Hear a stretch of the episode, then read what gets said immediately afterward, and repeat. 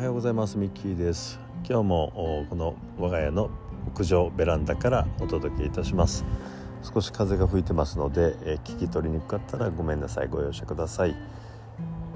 さあ、えーと、今日のテーマですけども頑張れサービス業ということでお届けします。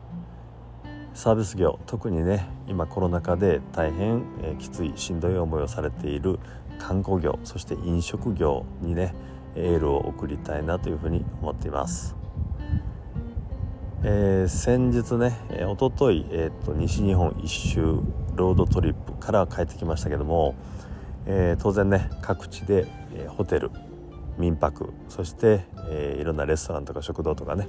えー、いうことでたっぷりとお世話になりまして本当にたくさんの思い出いい思い出をいただきましたありがとうございますで今日のテーマのね、え頑張るサービス業ということでサービス業この特にね観光飲食業のサービスを受けた中でね私が感じた、うん、ここは素晴らしいポイントだで逆にここはちょっとなというところを少しねサマリーして、えー、シェアしたいと思います。まずねこのサービス業観光業特に飲食業この2つの業態において何がそのうん儲かる店になるのか繁盛する店になるのかあるいはその逆なのかとこれの決定づける3つの要素をね私なりに考えてみました。大きく言うとこの3つかなと。1点目が笑顔。2点目が清潔さ。そして3点目が味やサービスそのものということになります、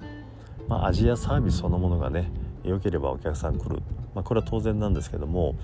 その他にやっぱ重要な要素としてね笑顔というのがあります。これはねうんあまり今までそんなに意識してなかったんですけどもやはりねお客さんが少ないお店ね今コロナ禍で大変な状況ですからお客さんなかなかね来られませんので、えー、そんな時にね私たちが行った時に本当に心からの笑顔それと、まあ、明るくね挨拶をしてくださったりいろいろ声をかけてくださったり、まあ、こういうね触れ合いが本当にねありがたかったし嬉しいですね。そしてまたそういう笑顔で接するというねそのスタンスやはりいろんなね、えー、後に語るその清潔さとか、えー、味サービスこういったところにねすごく関わってくる重要な要素なんですね。まず1点目が笑顔。そして、えー、2点目の清潔さ。